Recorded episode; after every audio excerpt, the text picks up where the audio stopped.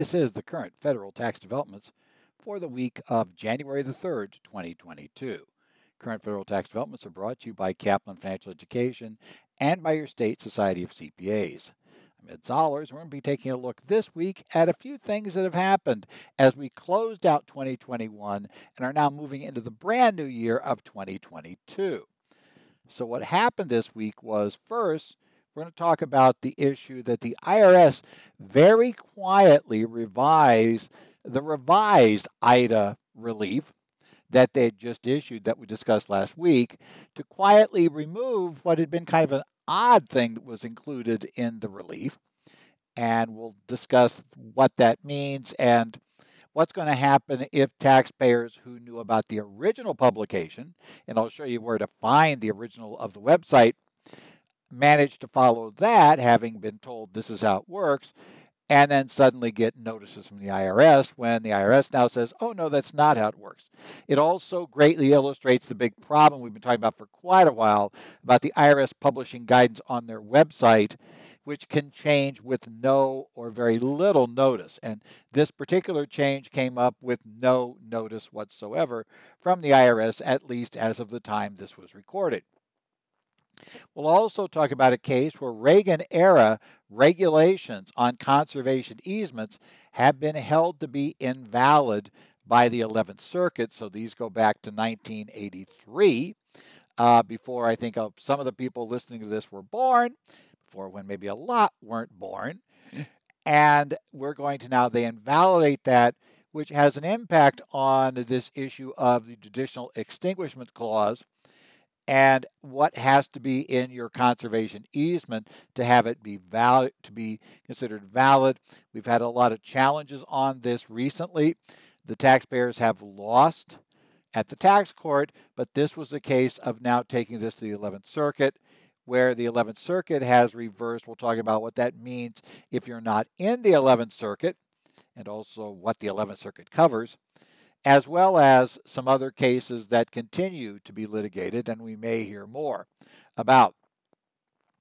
We are going to also talk about a chief counsel advice the IRS released this week, where they objected to the use of a dated, shall we say, somewhat dated, seven month old valuation that dated back seven months earlier that a taxpayer is attempting to use to justify the funding and the payout numbers for a grantor retained annuity trust, a GRAT. We'll talk about why the IRS believes that that was an invalid valuation for these purposes, uh, and why the IRS therefore believes that the entire GRAT has failed. And we'll talk about what that means if the IRS happens to be correct on that view. We'll also talk about a taxpayer who unfortunately uh, managed to fail in the taxpayer's attempt to assure that he didn't have to pay more interest while he was challenging the IRS's attempt to assess trust fund recovery penalties against him. Well, in fact, already been assessed. He was now going through collection due process to try to get rid of it. We'll discover how his attempt to put a deposit down and why he might have wanted to do so ended up causing him to lose any chance to challenge the IRS's action in the tax court. So we'll talk about how that went. And finally, though this may not be timely unless you're listening to this by the end of the day on Monday, and preferably a little before that if you have to do this, we'll talk about a rapidly approaching deadline for taxpayers to pay over any amounts they had deferred under the CARES Act for employer for the employer portion of FICA, the one half of that, or one half of self-employment tax after the March 12th date. That payment is due on Monday, January 3rd. And so we'll talk about that and also remind you of the IRS had told us were the consequences of being late, at least on the employer payment. As I said, welcome to 2022. Hey, we're going to go one more time, try to see what happens, go through the year. So we get to restart this year. We'll see if we actually get a regular tax season ends, the unextended tax season ends in April, since that hasn't happened the last two years. And, you know, we'll, we'll see if this year we manage to make that or not. But in any event, we do have the brand new year, uh, meaning that, yeah, tax planning basically done now for 21. Again, there are very few things that can be done at this point, aside from funding certain retirement programs. That's about it. that we have at this point. But we're getting all ready for the brand new approaching tax season and filing those 2021 returns. But in the interim, we still have some people who are having to deal with 2020 returns that were affected, their returns were on extension, and they were affected by Hurricane Ida and the IRS granted relief, as well as just those who were in those areas and had estimated tax payments coming due for the third and fourth quarter of 21. You may remember we discussed er, last week that the IRS had put a on their website this state this basically this notice that you'll see if you're looking at the screen version, the uh, basically not the audio only, but the video version as well. The IRS put on their website a notice that talked about Hurricane Ida tax relief granted to February 15th for all or part of six qualifying states. It was posted to their website on the 20th. Uh, the version we talked about last week, I had retrieved on the 24th of December. So this was a Christmas Eve version. And what's interesting is that the IRS very quietly, as you'll notice on the screen, it says now updated. I should say it was December 22nd original posting. It says updated December the 30th. And all we knew, the IRS has made no announcements that I have found anywhere about the change that was made here. But it is an issue we discussed last week, so I want to discuss it this week. Now, if you go there, you're going to read the notice as it's now been revised. But using the Wayback Machine, and for those who aren't aware, it archives things. The Internet Archives Wayback Machine archives web pages. If I go back to the Wayback Machine, I am actually, they have snapshots they've gotten of this page multiple times. And the last one before the December 30 posting was posted on December the 29th. And that posting in the sentence, in the paragraph that is key, this paragraph will go from one sentence to two. The paragraph originally said the February 15th estimate extended deadline also applies to quarterly estimated income tax payments that were due on September 15, 2021 and January 18, 2022. Now, that February 15th extended deadline was when they pushed back the deadline for taking certain actions, making certain payments, uh, and filing returns uh, that were essentially due from the date that Hurricane Ida emergency started until the date of January 3rd to January 3rd.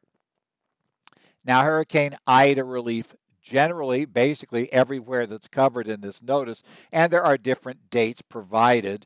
As if you're looking at the screen, you could see those dates. But between August 26th and September 1st is the start of these periods where we get the relief. That means any extended return, eh, whether it was a pass through or it was a regular old, you know, 1040, 1120, that were due on September 15th, the extension for the pass throughs, or on October 15th, the extension for the individual returns and the C corporation returns, those all got pushed back to January 3rd. As we discussed last week, that was a problem because January 3rd is smack in the middle of the IRS's shutdown for the electronic filing systems, both for individuals and for entities. So we had this pushback. But we then had this weird uh, paragraph that goes on after telling us the extended deadline would cover now two of the estimates because now they're both in the covered period.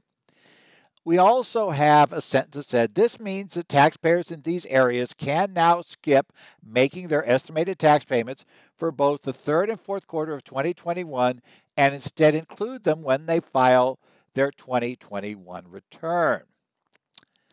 Now, reading that sentence as plain English sentence, right? It tells me first skip those payments. Okay, I'll skip those payments.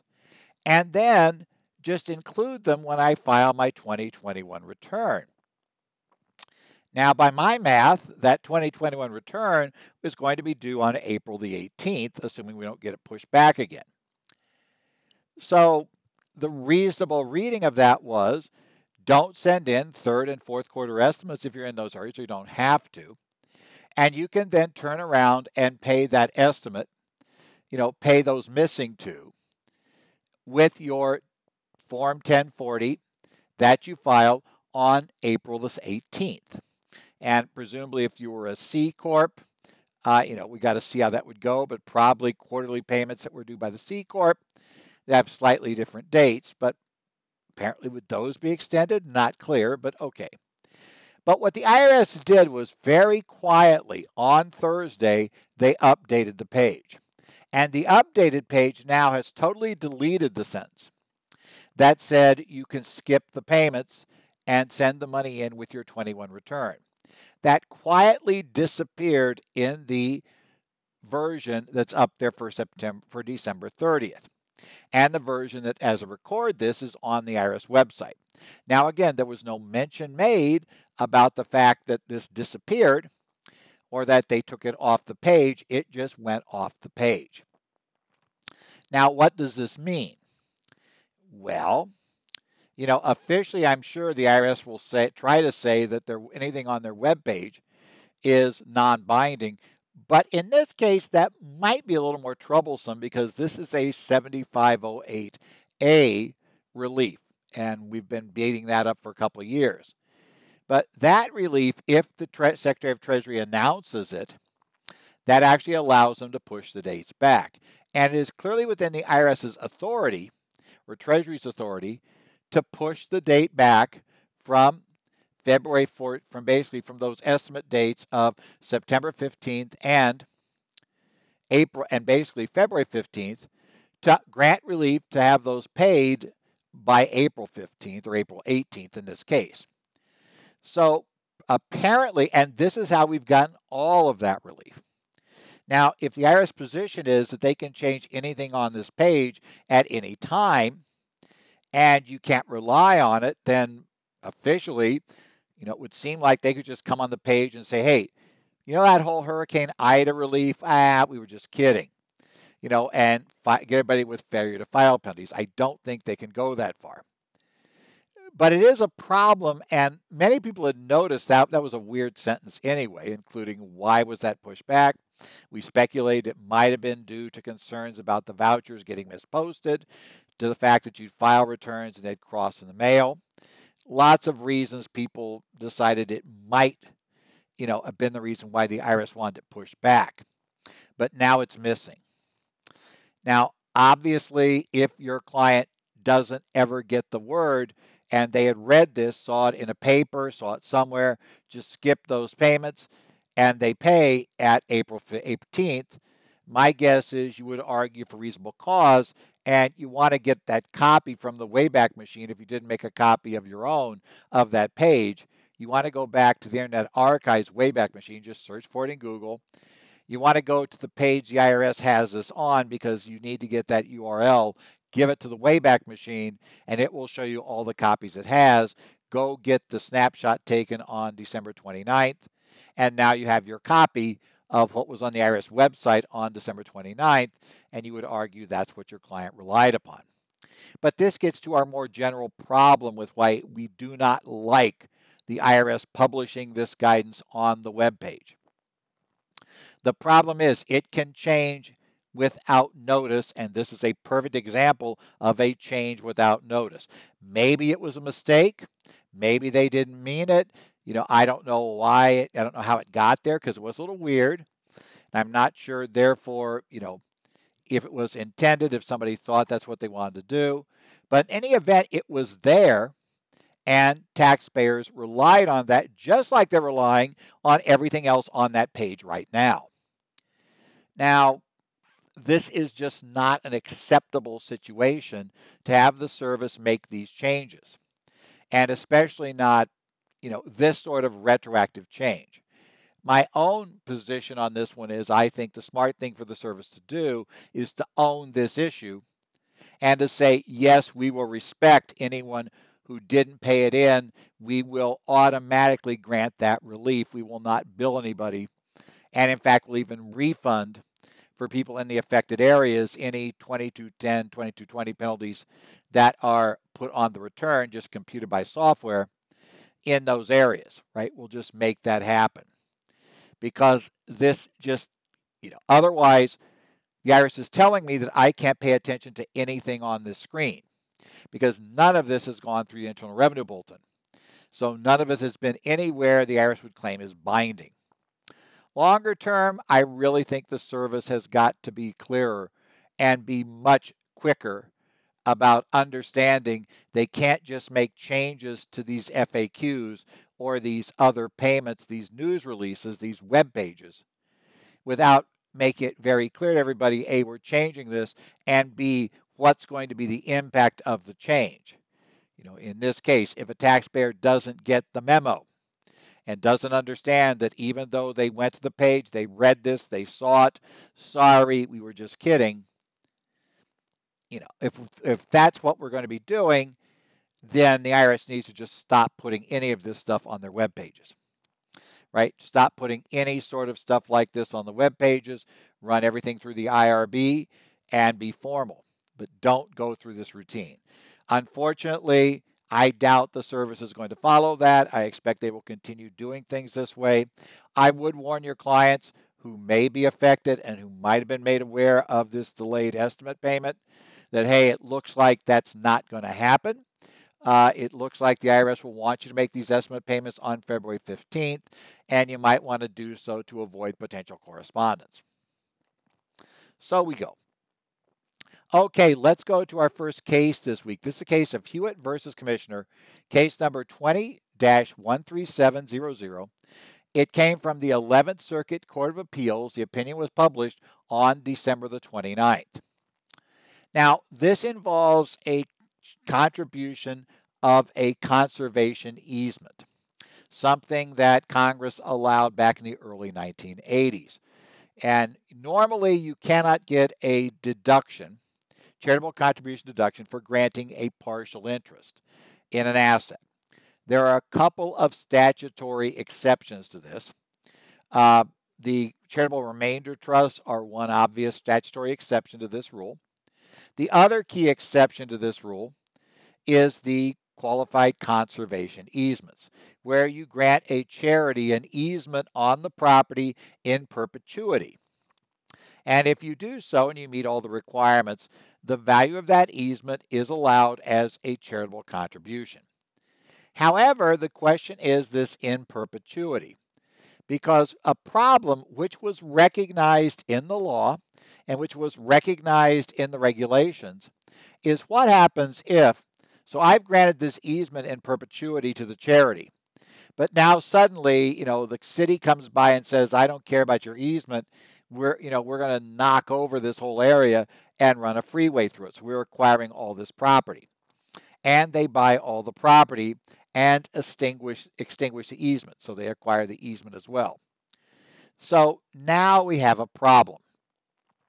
Well, in the regulations, the IRS provides that if there is a judicial extinguishment, that essentially whatever your ratio was of the overall value of the property and the value of the easement, that you have to divide the funds that way.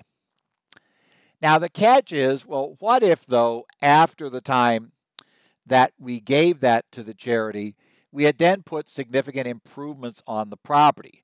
So there is a building there, right? There are buildings, there are big improvements, expensive improvements that have been made to the property since the date that we granted the easement. Can we, in any way, shape, or form, you know, are you know are, are they going to essentially the charity is going to get a percentage of the value of those improvements? even though they weren't there when the easement was granted. And had they been there, the percentage of the total value of the property that would have been considered part of the easement would have arguably been much lower. Well, the IRS regulations, you know, essentially have said no. And they actually made that clear in the regs that, that you couldn't you couldn't take care of it that way.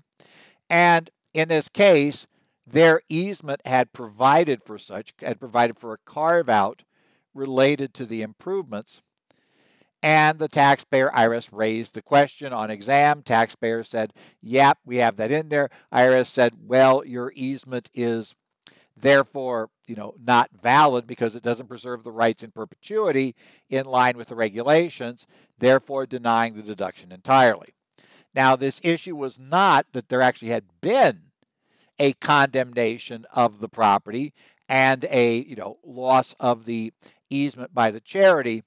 The question was if, however unlikely, that situation ever occurred, was the charity protected? And if they aren't, the IRS rule was, and the tax court backed them up on this, and in fact has backed up on a couple of cases already that have previously been handled in this area, Oakmark being a major one.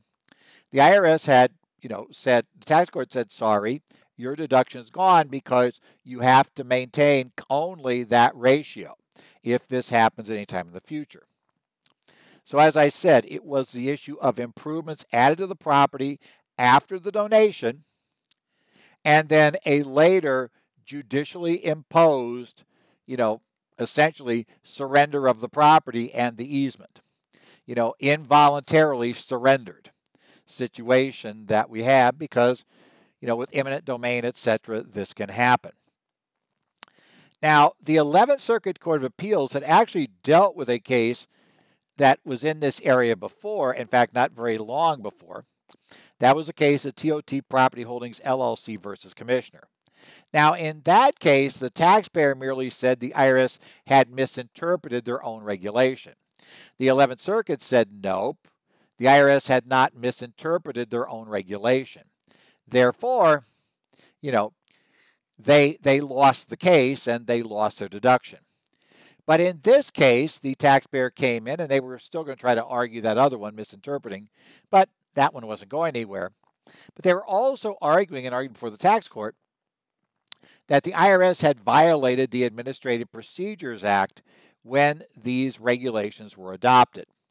Now, the APA has certain requirements the IRS must fulfill when issuing regulations, you know, in order in order for them to be a valid process.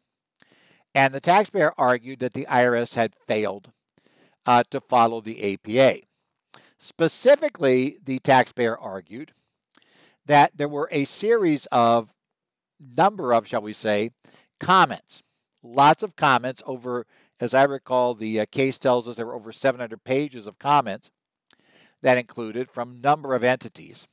And 13 of the comments they received specifically dealt with this improvement and judicial extinguishment problem and how the regs dealt with it. And the court was especially interested, the 11th Circuit was, in comments received by the New York Landmarks Conservancy, which had a long discussion about how this could be contrary to the Congress's intent to encourage these contributions to be made, and how therefore the regulation should be changed. Now, when the IRS issued the final regs, they very, very dismissively dealt with all the comments. Just said all comments have been considered, none are deemed relevant. Right. Now, at the time, they tried to argue as well, this substitution source was taken, that these sorts of interpretive regulations did not have the same, or there was a difference between interpretive regs, legislative regs, and that the APA worked differently in both cases. Now, as we all know, going back to the Mayo case, the Supreme Court told us a few years back that that whole legislative versus interpretive difference is not a difference. All regulations are legislative. And therefore, as well, APA law developed and it made it clear that nope, there, there was no special rule that would have exempted this type of regulation from the APA's requirements. So now the question becomes did the IRS follow those rules? And the court found that, you know, the New York Landmark Conservancy and a couple of other commenters had given detailed, specific objections and specific reasons about why this regulation failed to achieve Congress's intent. And the 11th Circuit ruled that the IRS is bound under the Administrative Procedures Act to specifically respond with a with reasoning about why they do not accept what the commenter stated if they're going to reject it and keep the reg as is, or you know, incorporate somehow make changes that they will that they will show in incorporate these comments and take care of any issues they found. The IRS did nothing except essentially say we've considered all comments. The 11th Circuit found that that was totally inadequate you know, the IRS said, well, the comments weren't detailed enough, and they agreed that if the comments just basically, I hate the law, yeah, Congress, IRS didn't really have to respond to that.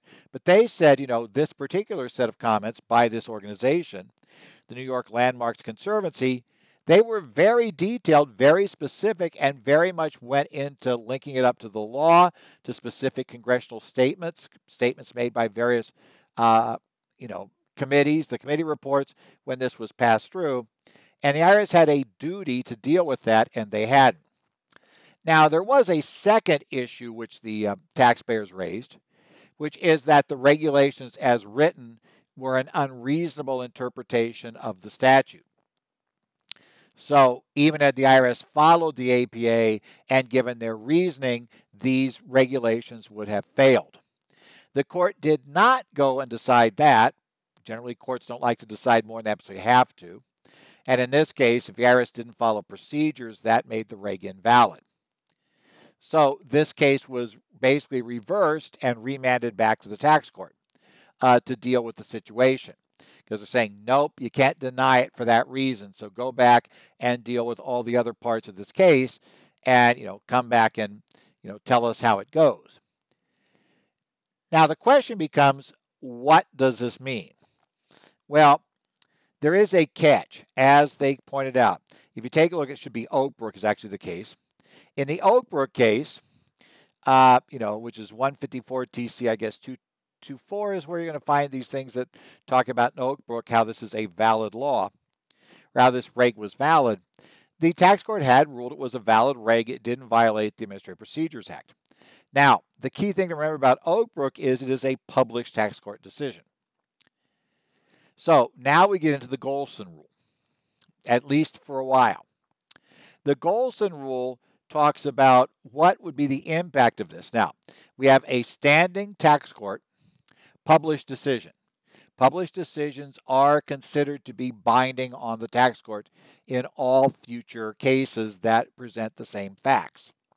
So, every easement that has this carve out for improvements in theory, the tax court will always rule that those carve outs are, you know, mean you didn't have a qualified conservation easement, period. The deduction is disallowed. However, under the Golsen rule, they now have been overridden on that holding in the 11th Circuit. So, what that means is for taxpayers whose cases would go to the 11th Circuit, and the 11th Circuit covers Alabama, Florida, and Georgia in those states, the tax court would now rule that the, you know they're not going to rule an easement is invalid solely because of an improvements clause that is of the same nature as the clause we have here. In essence, they can't rule an easement invalid based upon this part of the regulations. That's no longer open to the tax court. However, the tax court only applies that in the circuit that issued the contrary ruling unless the tax court decides to reverse their own precedent. And of course, they haven't had a chance to do that yet. They haven't announced they're not going to follow Oakmark. So for the moment, this means that if you have one of these easements and you're in the three states covered by the 11th Circuit, your client is, then great, you're in good shape. If you're in all the rest of the country, uh, your client's still exposed if these terms are in the conservation easement. That also means if your client is looking to make an easement contribution, you may want to have a long discussion about whether or not it is worth taking the risk to include such a clause, hoping that the that other circuits will follow suit in the 11th, or if you don't want to do that. Or maybe if you want to do the improvements first, you know, all the major improvements you expect to make, and then turn around and make your contribution. So the ratio will be a little different. Again, there are various ways you can look at that. Or do you just want to wait on the whole thing until we see if we get a ruling in the circuit you're in? Because, like I'm in the Ninth Circuit, do we want to wait and see if the Ninth Circuit does something? Now, I have become aware since then that Oakmark is currently before the Sixth Circuit. That was the original case, the IRS, that's the original case, the tax court ruled that this reg was valid. So that means we should have another circuit opining here shortly on whether this is a valid reg. Now, if the Sixth Circuit says no, then the chances of the tax court backing off begin to grow. Generally, if three circuits go against them and none have gone for them, the tax court tends to reverse their position. So we'll have to see what the Sixth Circuit says in the Oakmark case, which was a clear, which was the case that started this, but then also see if we see any movement in another circuit uh, where the IRS loses on that. So keep your eye on that. But we have had this Hewitt cases going. If you have clients that are doing conservation easement transactions, you really want to keep your eye on the developments here in this area.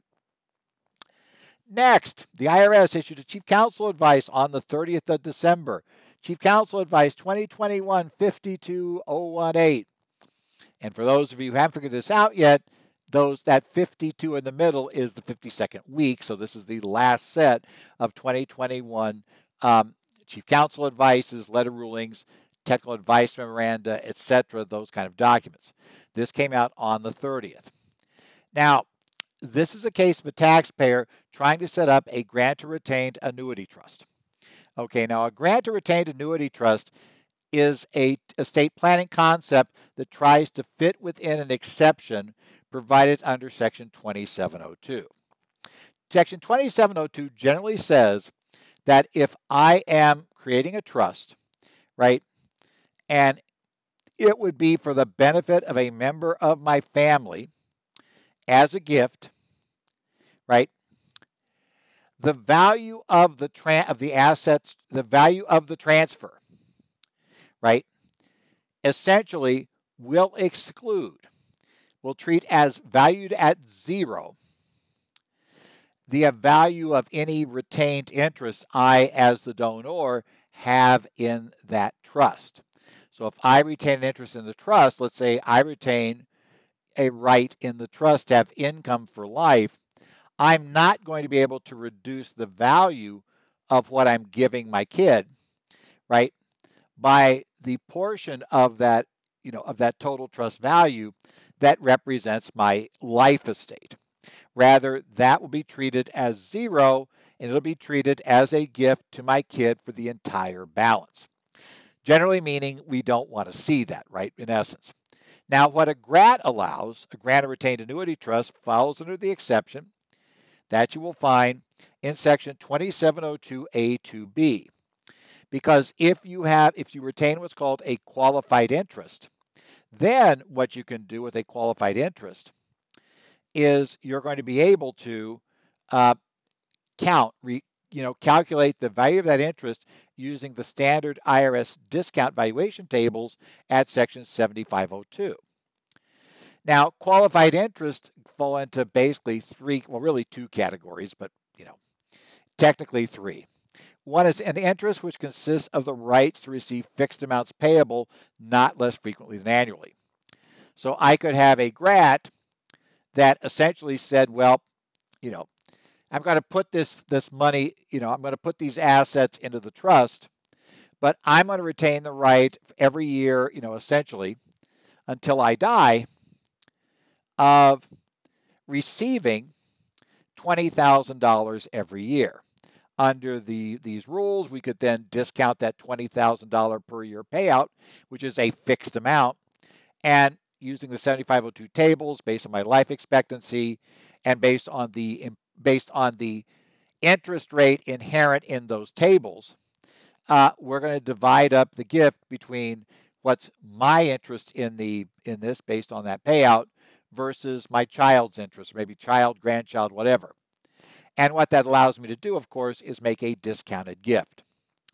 Now, the other way we can do that is I could have an interest that consists of the right to receive amounts which are payable not less than annually and are a fixed percentage of the fair value of the property in the trust determined annually.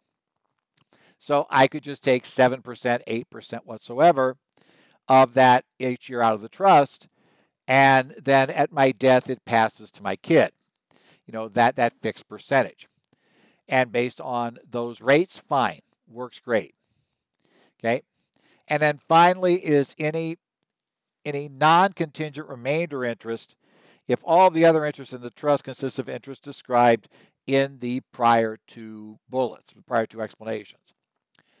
So basically, I could also retain a remainder interest in the trust as long as it, the only other interest I have, you know, a, a non contingent remainder interest, as long as any other interest I have in the trust is only fits one of the first two categories.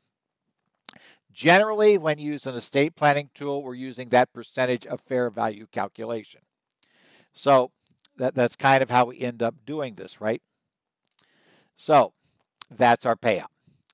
Now, this case involves a company and basically the owner.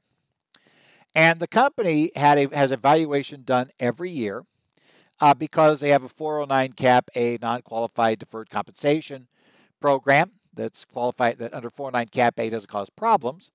And as part of that, under that plan and how things need to work to make it all work in the plan they have, the company is valued every year. So we have the valuation of the company every year prepared. They pay for valuation every year. Now, one year they came to the end of the year, right? They have the valuation prepared. And around the same time, the owner begins to think that he's wanting to see if maybe they might be able to find an outside buyer who would like to initially buy a minority stake in his company, which is very successful, and then eventually have an option to take over the whole thing.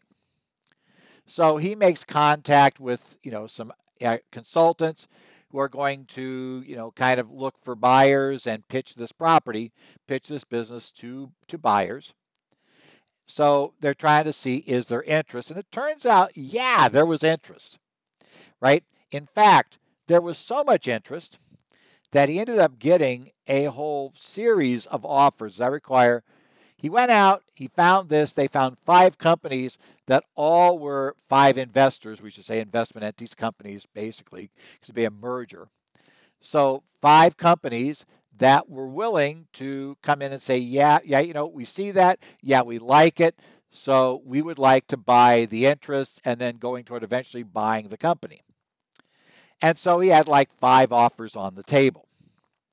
Now, after that happened, so we got five buyers. Hint if you got five buyers, all who are making offers that are way more generous than what you thought the company was worth in December, seems like there's a really good chance we're going through, right? Yes, one might fall through, but all five fall through? Highly unlikely unless something really weird happened to the company. So what ends up happening is after we got that out there, we had found the buyers, we have this, we know we got five very interested buyers. He decided to now make a you know, form a GRAT and transfer some of his shares to the grantor retained annuity trust. Now, again, and he would get a percentage of value would be paid out every year from the trust. Now, the catch is, of course, that the valuation, you know, the last valuation they had was now seven months old and had been prepared prior to having five buyers out there. But because the operations of the company had not changed substantially, that's the justification the appraiser would give it was decided they weren't going to go get a new valuation. They were going to use that valuation from the prior December. Okay. So that goes on.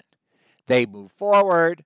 They end up getting into exclusive negotiations with a buyer, right? This is moving forward. And shortly after that, again, this all takes place relatively quickly, they decide to form a charitable remainder trust. Now, a CRT, as I said, like talking about with the conservation easements, that's another case where I can give a partial interest. And what we usually do with the CRT is I'm going to put this asset in the trust, in the case, highly appreciated asset. And the trust can then sell that asset, and because it's considered a charitable entity, it does not recognize the gain at the time it sells it. Now, there then would be a payout to the income beneficiary, which in this case was the donor, right? For a period of time, for life, for a period of years, then go through the details of this exact structure and whether it was a CRAT or a CRUT. But any event pays out over that time frame. And again, we do the discount tables and figure out how much is the value we expect to go to the charity, and he gets a current charitable contribution for that. Now, this valuation was way higher than the valuation at the end of December, right? So we ended up with this CRT and a new valuation that was way higher. And again, when asked to explain, well, why was there a valuation done with a CRT? The, you know, the appraiser pointed out correctly that, well, a to get a deduction for the CRT for the numbers we're talking about here, you need a qualified appraisal. And that qualified appraisal, under the rules for qualified appraisals, has to be made no less than six months before the transfer is made. So you, know, you have to have that within that time period. So they updated it and they got a valuation. It was essentially worth a lot more. Eventually, the sale goes through. Eventually, the stock sells for way more, including the stock in the CRAT gets converted for way more, you know, in value, you know, w- way more in payout than the value that was assigned in that December for the 409 Cap A plan. In fact, the following 409 Cap A valuation is also way higher.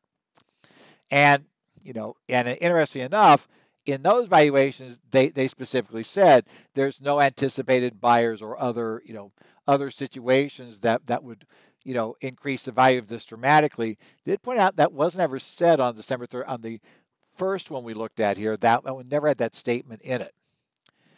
Now the question is, what's the IRS position?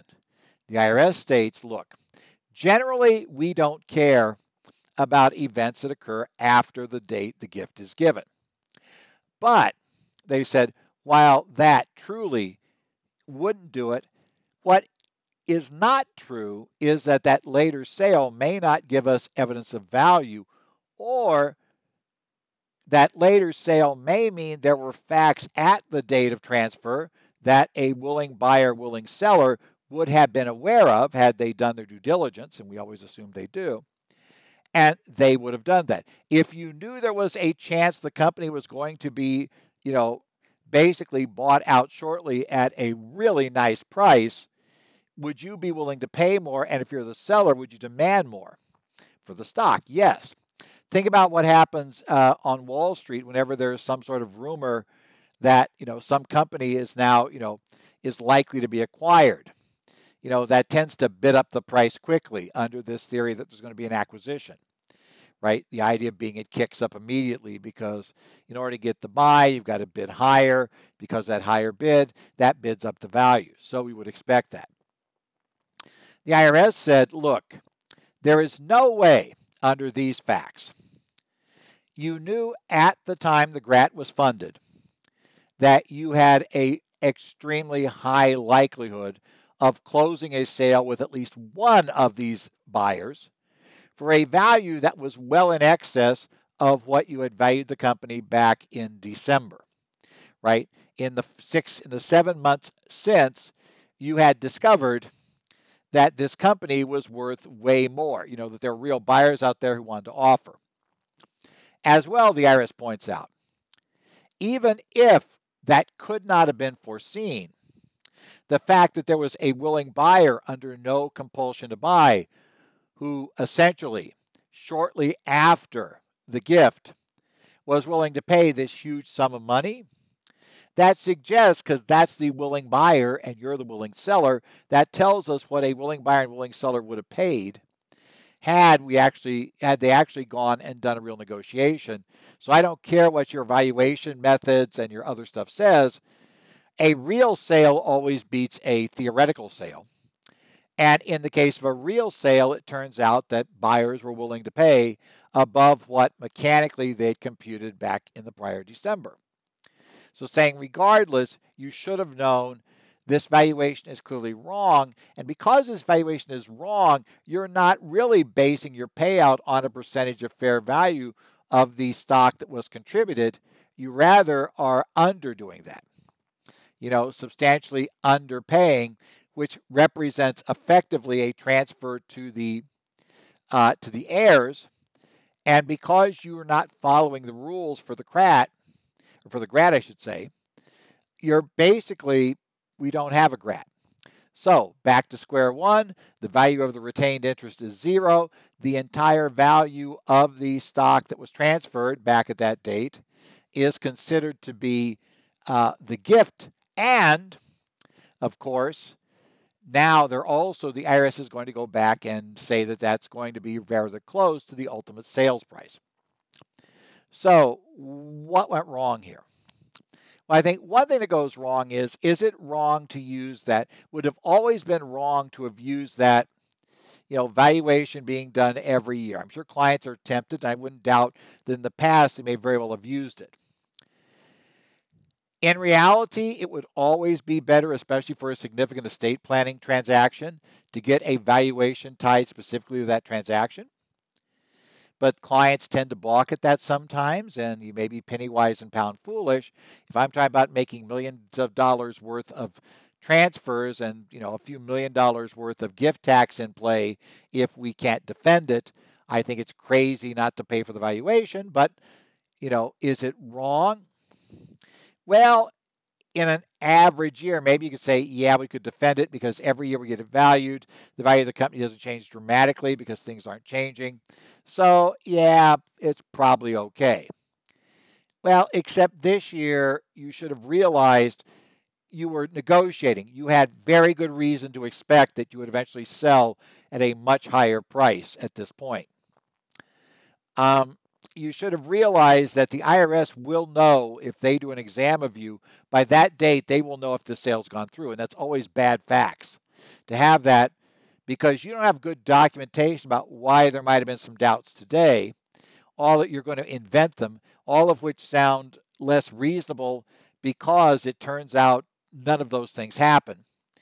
Uh, you know, in essence, it went through, so there wasn't a problem. So you know, it's a little tougher to sell that. It's much easier if we're preparing this at the date of the transfer and the appraiser is actually on record and is outlining realistic issues that need to be resolved before this can be done and then working that in the valuation, which probably, no doubt, would have been higher than the one at that December, but probably would still end up being lower than what the service could end up winning in a case like this, right?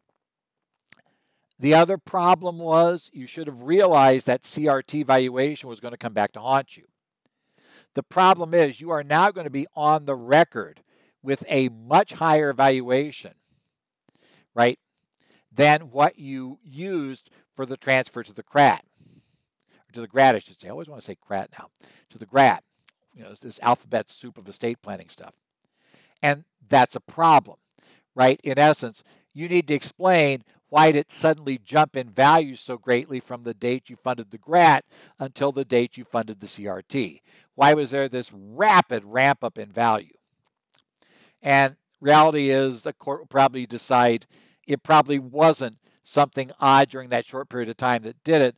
Looking at these facts as a whole, it seems far more likely that most of that, most of that appreciation had occurred well before the GRAT was funded. So there's your problem. Now, as always, this is just the IRS's memorandum. It is a one sided document by definition. Uh, but certainly there are concerns here that I suspect, unless the taxpayer and their advisor has some really, really good, you know, facts that we don't know about that would override this, it's probably going to be at the best at least tough to carry this case you know, in court, and certainly you're going to court, and certainly you're not going by, you know, in essence, it's highly unlikely the appellate conferee is going to want to override a memorandum from the chief counsel's office. So you're probably going to have to go at the minimum to the tax court to win this, and potentially have to go up into the courts of appeals, etc., assuming you can win. So just be careful. I have no, it may very well be that they have done these grats for 20 years and they always just use that December thing, and we were on autopilot. But sometimes you got to back off autopilot. Remember, not getting evaluation at the transfer date is always suboptimal. Now, maybe suboptimal is acceptable if the risk is low, right? And what the IRS could win would be minor. But you have to recognize that if you're in a change situation, the risk is no longer low maybe that suboptimal thing that was fine in prior years, and we all know we love Sally. Clients love Sally too, right? Same as last year. Same as last year may not be valid because this year is nothing like last year. And that's where you get a problem. And as we say in this case, if the IRS carries their position, which again, I'm not also sure a court's going to hold that it's entirely invalid. You know, that, that would suggest if you got your valuation off by $10, you know, and there, or you got it off so there was a $1 difference in the payout, that that would invalidate the entire GRAT, I don't think a court would cut it that close. I don't think a court's going to say, yeah, that does it. It doesn't have to be super strict following. It has to be reasonably good following. And again, there may be a question, especially depending on what the court decides this value really was, whether it was reasonably close or not. But again, you know, please remember when reading this, you're only reading the IRS's side but it does raise issues you need to be aware of in your situation. Next up, Ahmed versus Commissioner. This is the case here. Uh, Tax Court Memorandum Decision 2021-142. This came out December the 28th. Now, this is an interesting case. And what's happening here is they're going to try to make a deposit under Section 6603 of the Code. Now, what a deposit is, is we're not paying the tax. Rather, we are making a deposit slowly with the service. What a deposit does, if you meet the requirements, which are found at 6603, is I put money with the service. That stops the running of interest. However, at any point in time, I can ask the IRS to give me back that money. I don't have to leave it there, right? I'm just going to make my deposit. And that's going to put me in better shape than if I had paid. Because if I pay it, I'm probably going to lose my ability to raise any to raise any issues in the tax court because there won't be a refund issue in front of the court or there won't be a collection due process issue, shall we say, in front of the court. But also, you know, it's a lot more expensive generally to litigate in the district courts and go for a claim for refund. To restart the administrative process. You have to go to the district courts, which are a little messier to deal with. They're not tax experts. That makes them a little messier anyway to deal with. So I have this issue. Now, in the case of Ahmed, this involved a trust fund recovery penalty case, right? In essence, trust fund penalty, right? In essence, the employer hadn't paid, the company hadn't paid the payroll tax uh, withholdings that were the withholding taxes from the employees. Uh, the IRS said, "Hey, you, uh, you're a responsible party." They came after him for multiple years. Now, a key takeaway on this was 6603 says a taxpayer may make a cash deposit with the Secretary, which may be used by the Secretary to pay any tax imposed under Subtitle A or B or Chapter 41, 42, 43, or 44, which has not been assessed at the time of the deposit. Such deposit shall be made in such manner as the Secretary shall prescribe. Now, in this case, it's a TRP penalty, which, by the way, is technically not covered by any of those sections. But the other problem we had was by the time it got here, and he tried to make the $625,000 payment, the tax had already been assessed. Now, he had been fighting this with the IRS. He got this CDP going, etc. Eventually, though, he didn't get anywhere in appeals. He's got this tax court case going. But he decides he wants to stop the running of the interest. So he tries to, and specifically designate the payment, very clearly designates the payment as a deposit under 6603. The IRS, however, takes that 625, applies it, because this would pay off all of the liabilities that the IRS claims he owes, applies it against all of his outstanding liabilities, and says there's nothing left due, and goes to the tax court and says, well, you have no jurisdiction any longer. The tax court agreed. The tax court found look, the statute's pretty clear. First thing is, this trust fund recovery penalty is not one of the type of taxes that you're allowed to make a deposit on.